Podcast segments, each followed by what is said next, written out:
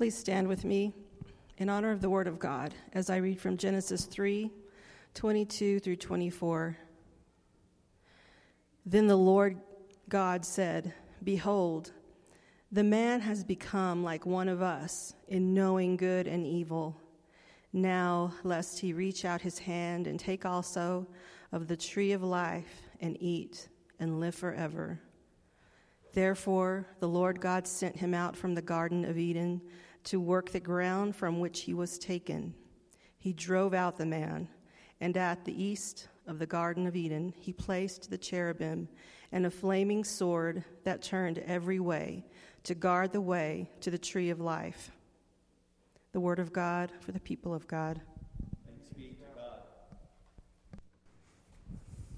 You may be seated.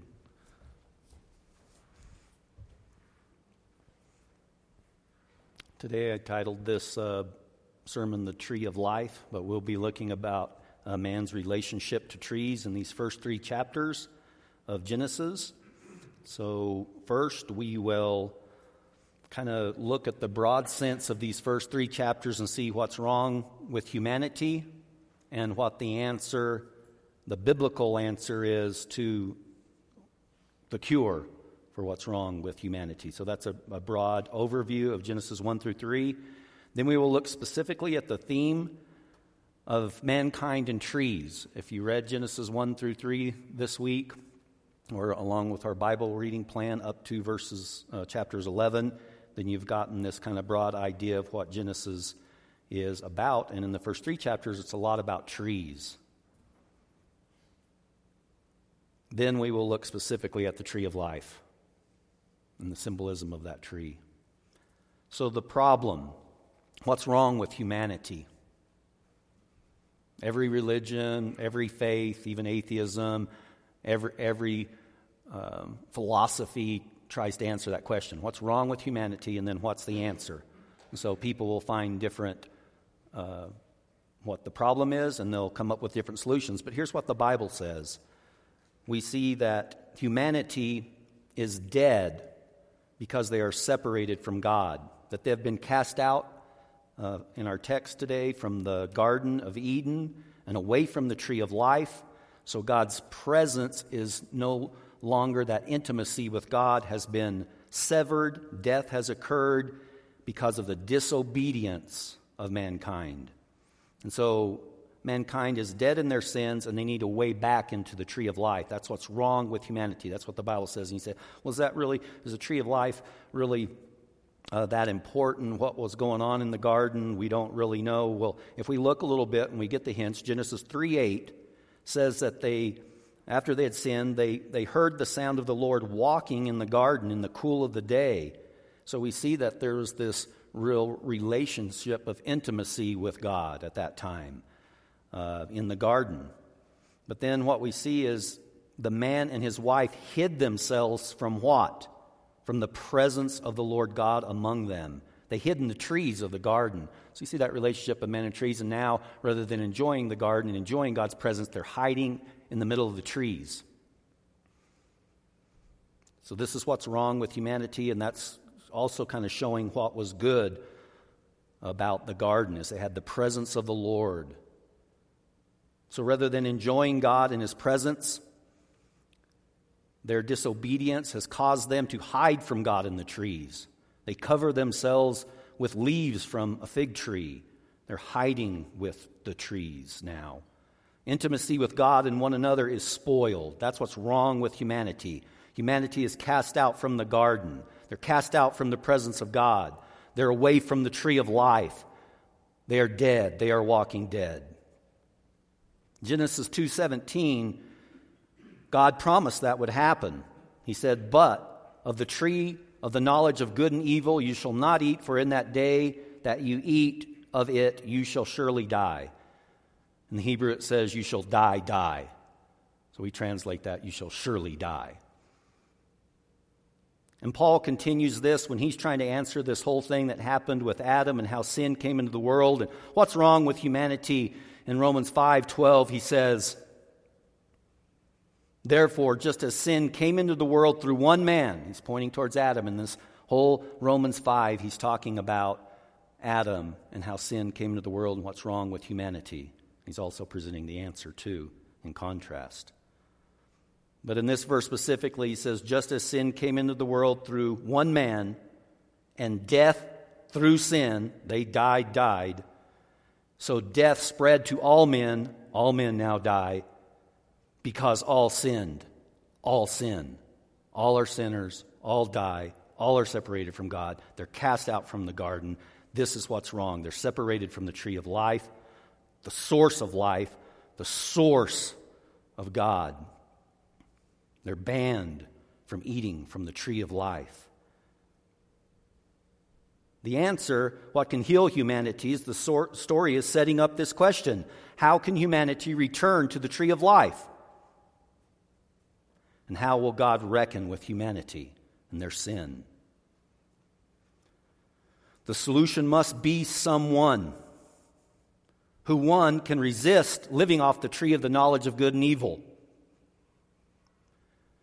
One who can live in God's presence as one and then shoulder the consequences of humanity's disobedience to obey God about the tree. So we're looking for that one. And God gives us some hope in Genesis 3:15. This is the first hope-filled prophecy after the fall.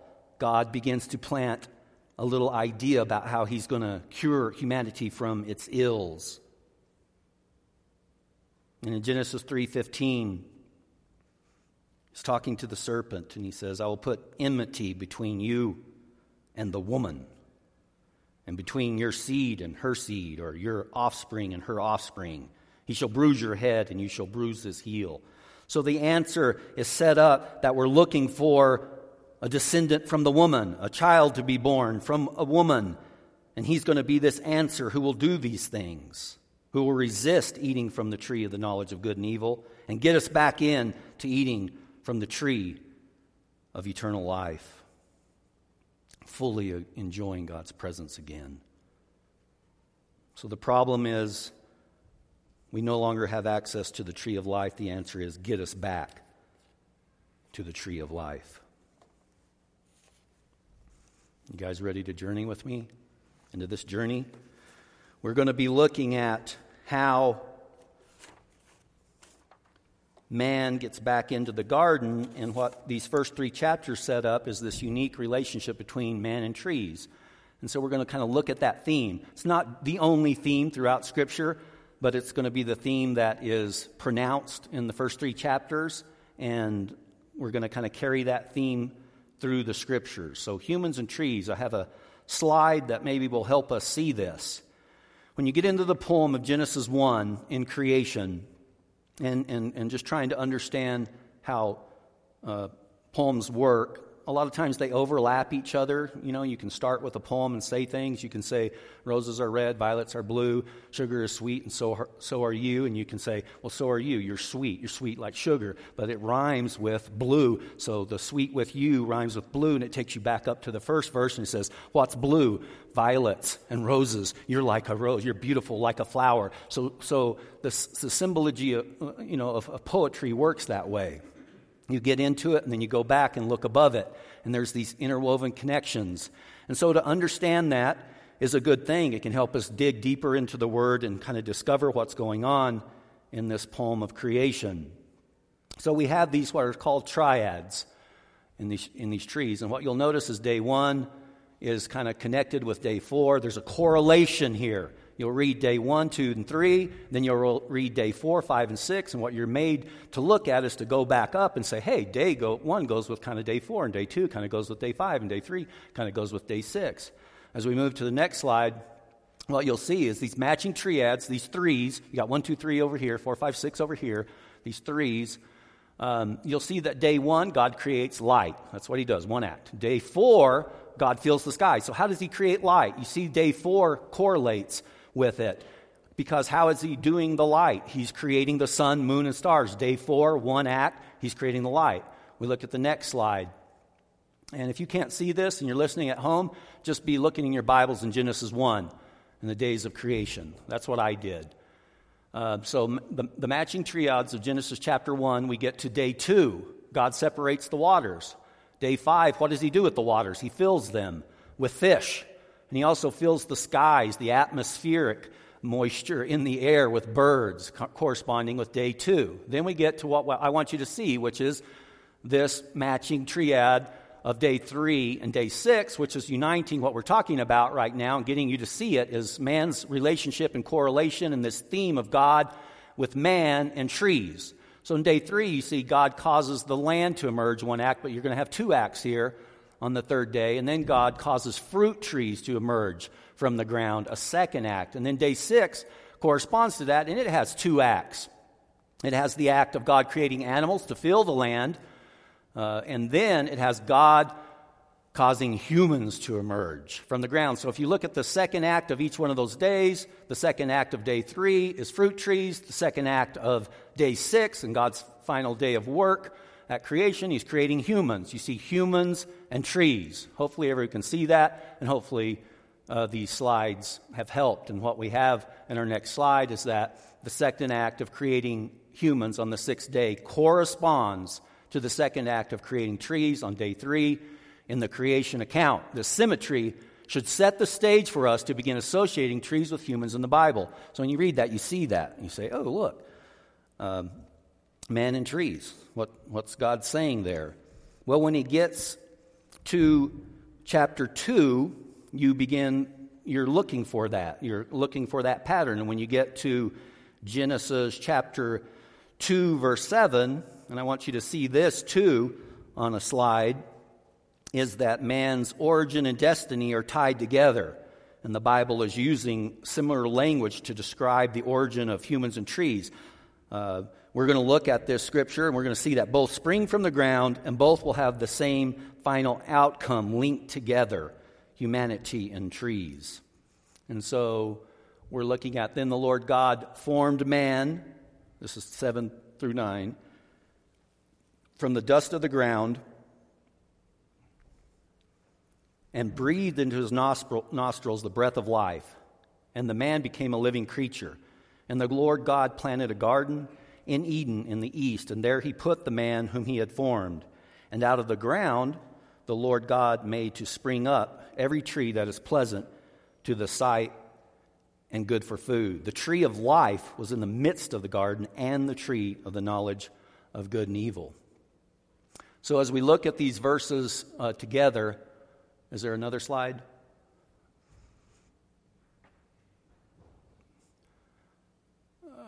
And that's what I read. Go to the next. We see the, the link there. Go to the next slide. That's it? Okay. Well, what I wanted you to see here is that the Lord God formed. So, verse 7, you see, formed the man. And then when you look at the tree in verse 9, it says that God made to spring up every tree. And you're meant to see that correlation. The actual, in the Hebrew, it would stand out. The word is very similar and close, same root word. That formed man and spring up or sprout from the ground every tree is real similar. And then exactly, you guys think about man, the phrase in verse 7, from the ground, is exactly the same as the trees, which is from the ground. And so that whole phrase, the Hebrew word uh, min ha adama, is exactly the same. So you're meant to see that trees, min ha adama, and then humans did the exact same thing from the ground. Trees did come from the ground, and humans come from the ground. So you're like, oh, wow, you know, what's the relationship here? So you get into Genesis 3. And what's the conversation about with the serpent? It's about trees. And so here you have now Eve and Adam is present there. Uh, and they're before trees, and the question is about trees. It's uh, Genesis 3 1. You know, did God actually say, You shall not eat from any tree in the garden? It's about trees. The woman says, We may eat of the fruit of the trees in the garden, any of the fruit of the trees of the garden. And she goes on, and this conversation goes on about trees. In our text today, what we found out is that we're cast out away from this very specific tree, and this helps us to understand this very specific tree now, this tree of life. From our text in Genesis 3:22, we see that the tree of life, to eat from it, means that you will live forever. He says, unless they stretch out their hand, eat from the tree and live forever. And so when they're cast out away from that, they're cast out away from the ability to have eternal life. Eternal life is a gift. It's a gift from God. Adam and Eve haven't done anything to earn it. They're just there and they can enjoy it and they can enjoy God's presence and everything is a free gift. But they're cast out away from the tree of life, so they're cast away from the source of life, which is God. This again is man's and the ills of humanity, is that we don't have access. But again, we have, we, when we look at Genesis 3 15. Remember that verse, that hope filled verse? I'll put enmity between you and the woman, and between her, your offspring and her offspring, that seed, that seed of the woman. And so we're looking for a man, a good man. Anybody looking for a good man in this world? Uh, but we are. We're looking for someone to be born from the seed of the woman that will bring this, this answer. So Cain is born. And that's where the story leads. And so you start, oh, wow, Cain. All right, seed of a woman. Well, pretty soon you find out it's not him. He murders his brother uh, Abel. And then you go through all this evil of Cain, uh, which progresses into real horrible evil first. You see the ills of being dead to God working real fast. And, but then you have this glimmer of hope with Seth and with Seth, it says humanity began to call on the name of the Lord again. You say, oh, good, it's going to be Seth. Seth, are you going to bring the answer? Are you going to crush the serpent's head? And you look at Seth, and no, evil is in, by Genesis 6, is in the thought and intention of the heart continuously in man. God is grieved that made man. It's sorrowful to God. This is grieves God. And, but Noah finds grace in the sight of the Lord. Noah finds favor. God chooses sovereignly this man named Noah and Noah uh, builds something out of trees. We, we read it as gopher wood, you know, out of wood, but in the Bible it's just one word it's trees. He builds trees, and he puts trees together, and these trees lift him up above the flood with him and his family and the animals uh, on it and sustains life. Man and trees are sustained uh, in the ark. But is it Noah? No, because Noah lands on Mount Ararat and he comes down and he builds a garden and he grows trees. Uh, he grows grapes and vines. That's a tree branch, same word. He's growing trees and he's garden. Is this the Garden of Eden? Is he going to get us back in now? Is he going to start humanity off right? It's Noah! Noah gets drunk. All these things happen. No, it's not Noah. Dang it. Okay, let's go on with the story. And so we see, we see Moses at a burning bush. It's burning, and it's, yeah, it's not, it's a burning tree. Again, in the language, you see man and trees, and Moses, support. you know, it's perpetual life. It's, it's a, it, burning, but it's not being consumed. It's like, wow, that's weird, because fire consumes things, but not this tree. It's, it's, you know, and so it's like, and, and Moses, um, you know, goes and he's looking great, and he's a liver, and he's going to take the people into the promised land, and He's doing great. And then he sins. It's like, oh man, he doesn't get to take the people in the promised land, but God lets him look into it. And it's like, no, you know, Moses is going to die. He's not the one, but someone like you. And we see that, you know, it's pointing to someone. We know it's the seed of the woman. Who's it going to be? Who's this blessed man going to be? And you get into David and Solomon and building the temple on Jerusalem. It's going to be at Jerusalem. It's going to be God's meeting with men again in this temple. And Solomon now has built it. It's going to be his son. And God's presence is meeting in this glorious temple, and it's glorious, and his Shekinah glory comes down, and this is the presence of God again. No, they're sinners. They fail. They fail God. And then Solomon fails God. And, and it's like, oh man, who's the seed going to be? And David writes in the Psalms, one of the things is it's going to be something about a man like a tree. And in Psalm 1 that we read in our first devotional, for this year with Genesis 1 through 3. We read Psalm 1, and Psalm 1 starts out with about man and trees. And in verse 3, it says, He is like a tree, this man that will be blessed, this man who will walk in the count, not in the counsel of the wicked. He won't st- wicked. He won't stand in the way of sinners or sit in the seat of scoffers. He'll, his delight will be in the law of the Lord, and on his law he'll meditate day and night. He, he will resist wickedness and the tree of the knowledge of good and evil. He will live blessed by living off the tree of life again. Who is this man? I don't know. I don't know who he is. I don't know. But I'll tell you what he's like. He's like a tree. Verse 3 planted by streams of water that yield its fruit in its season. What about its leaf? It's perpetual, it doesn't wither. It doesn't wither or die. It's this perpetual tree sustained by water and life, and the leaf doesn't even wither. And all that he does, he prospers. Wow, a man like this, a man like a tree, a man with fruit leaves that don't wither, don't die, that are sustainable, perpetual life. Who will this be? And you get to Solomon's writing in Proverbs, and you see the mention of the tree of life finally again. And it's this man of wisdom, this person who will be blessed, who finds wisdom.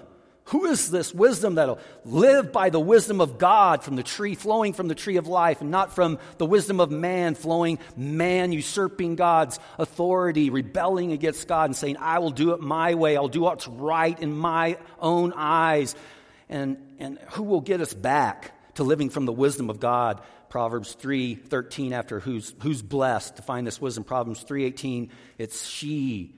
She is a tree of life to those who lay hold of her. Those who hold her fast are called blessed. Here you have her, that tree of life. She's beautiful. She's wisdom and understanding. She's calling. She has long life in her right hand, that eternal life. She's the one who fears the Lord, the beginning of wisdom, and not the fear of man, and not living by the ways of man, but living by the ways of God. Who will obey God fully? Who will obey God about the tree? Isaiah begins to prophesy. It's none of these people, it's none of these that have come before. And he begins to look and set, cast forth this hope and prophecy. And he begins to talk about a stump, and about a tree, but the tree is cut down, and all the boughs and the leaves and the branches are, t- are torn down by God. And there's nothing left but a stump. And, and then Isaiah 11, uh, 1, after this, especially in correlation with Isaiah 10, uh, tree that's torn down, there's nothing but a stump left. Isaiah 11, 1 says, And there shall come forth a shoot from the stump of Jesse. There might not be anything but a stump, but Isaiah is seeing hope still, where no hope can be found in a, in a stump. But he said the stump isn't completely dead. There's going to form a shoot from it shoot from so you see man and trees from Jesse. Someone's going to come from Jesse. A branch from his roots. Like the, all you see is the stump, but there's still some roots down there. But off of one of the roots, it's still alive, and off of that root is going to spring forth from the ground, from a, a looking like a dead tree. There's a still live root in the ground, and up out of the ground is going to spring forth another tree. From Jesse, man and trees and the correlation and the theme and following that theme. It's glorious, it's exciting that this promise of a new humanity comes from what looks like a hopeless situation, from a barren situation. A tree that's reduced to a stump still has life underground. Its root springs forth life, and it will bear fruit again. That's the purpose of man and trees to they have the self replicating power within them of seed to reproduce. And it will, it will bear fruit again. Isaiah 53, um, Isaiah is continuing this theme and he gets to the suffering servant. And there's a lot of debate in theologians who's the suffering servant all the way from chapters 42 and 3 and 5 and up to 53, we get to this great passage in Isaiah where he says, Who is it? Who's the seed of the woman? Who's going to crush the serpent's head? And he says, Who has believed our message, and to whom has the arm of the Lord been revealed? Here's what he begins with For he grew up before him like a tender shoot and like a root out of parched ground. Life, man and trees, mankind and trees. We're meant to make these connections and follow this theme of humans and trees to connect the Bible stories as a unified story that's pointing to one. And Isaiah is pointing to this one. And that one is Jesus. He's the answer to man's ills. He's, he's finally arriving on the scene, and we've just celebrated that arrival in the advent, the coming, the advent of the promised one who will be the snake crusher. He'll destroy the works of the devil. He's arrived on the scene, and demons start manifesting, and he casts them out. Sickness is around him, and sickness is cast out. The kingdom, the manifest presence of God, where he goes, the kingdom goes. The tree of life flows. And it's phenomenal. It's amazing. The answer has come. Well, it's beautiful. Jesus begins to get what he's come here for. He's the man who's resisting living from the tree of the knowledge of good and evil. He faces Satan in the wilderness and he overcomes him with the word of God. He says, It is written. And he doesn't submit to the temptations of the devil and he's victorious. He's a man now who has resisted living off the tree of the knowledge of good and evil. And he says over and over again, I and the Father are one. He's the man who's brought oneness with God, the presence of God, the defeat of living off the tree of the knowledge of good and evil. And then we have this man going back to the garden. Will this be the garden? Will this be the garden where this man wins the battle? And he's in it, and the garden is called Gethsemane, and you get to it in Matthew chapter 26. And you read in verses 36 through 35 Jesus with a serpent in a garden. Will he be the one? Will he be the snake crusher? And it is. It is him.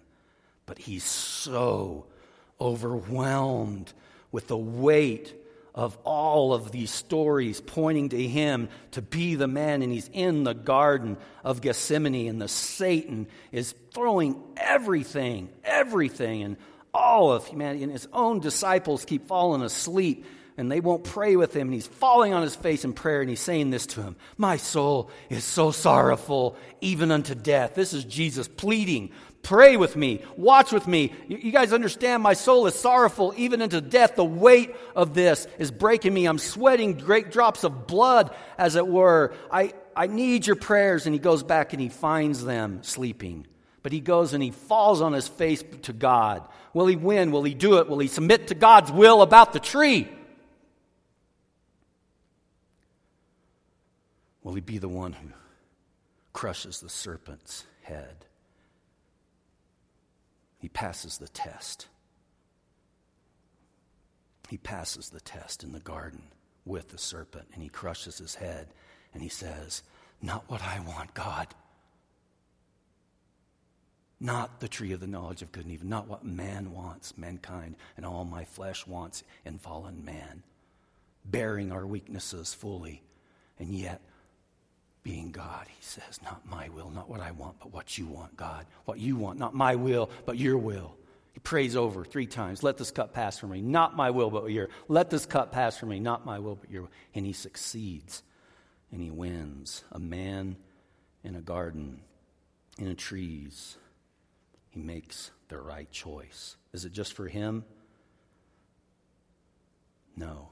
He must also be bruised by the serpent he must suffer the fate of the wounded victor.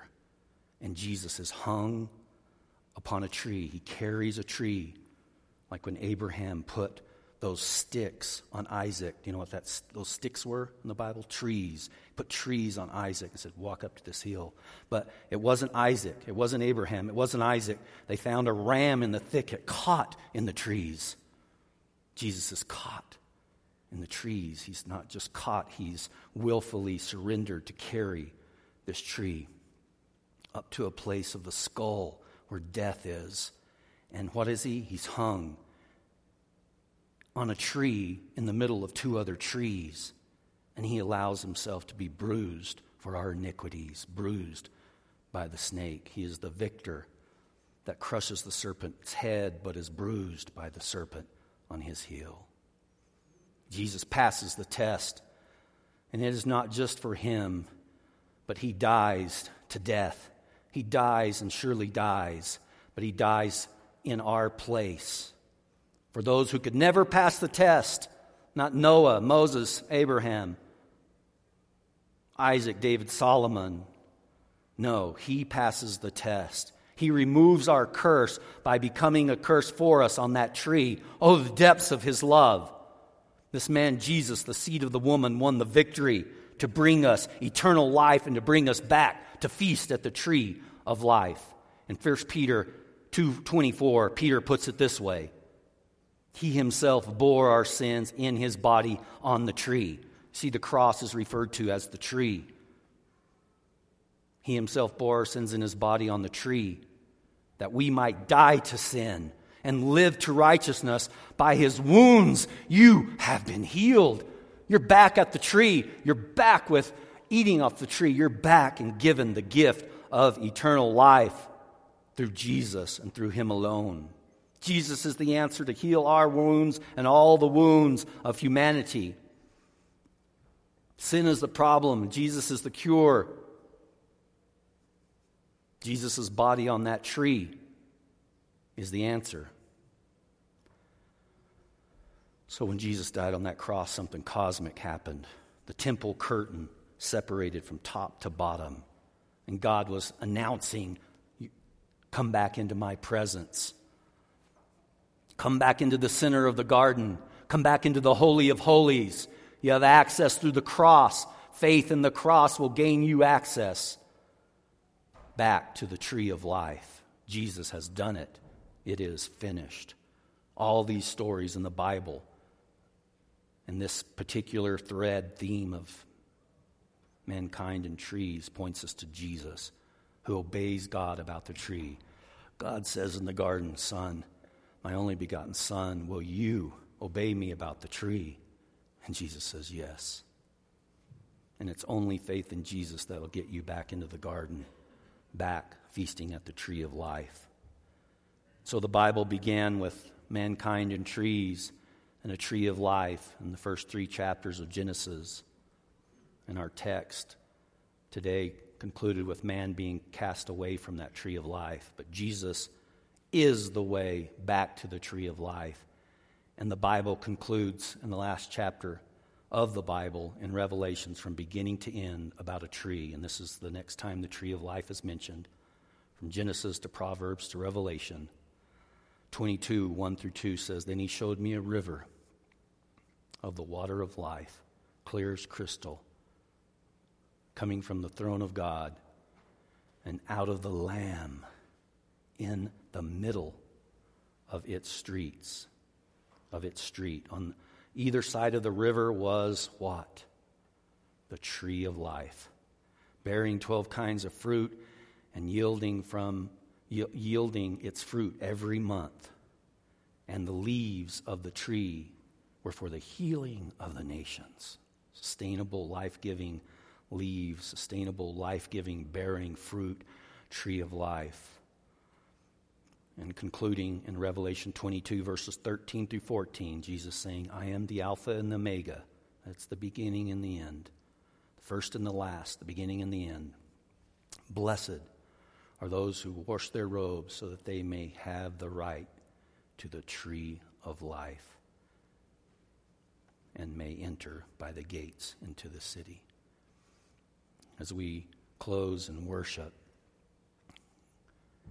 and take communion together, let us remember that Jesus has got us back into the garden and back eating at the tree of life.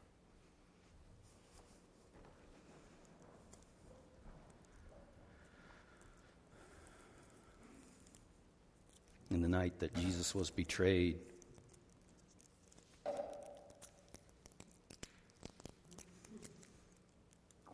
he took bread and he gave thanks for it to God. He said, This is my body.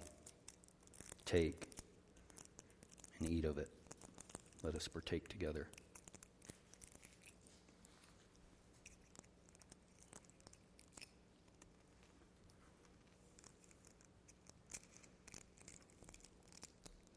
What a feast it is, Lord.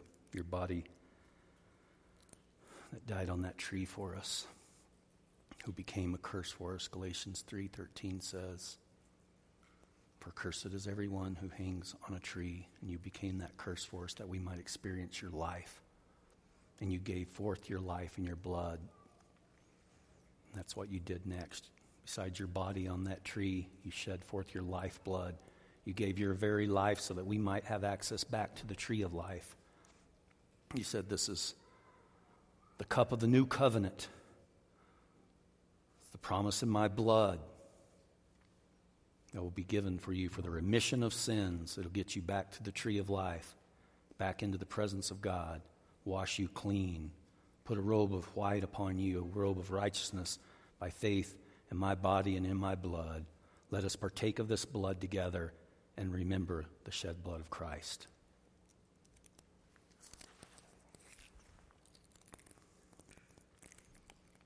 Amen. Let's worship him.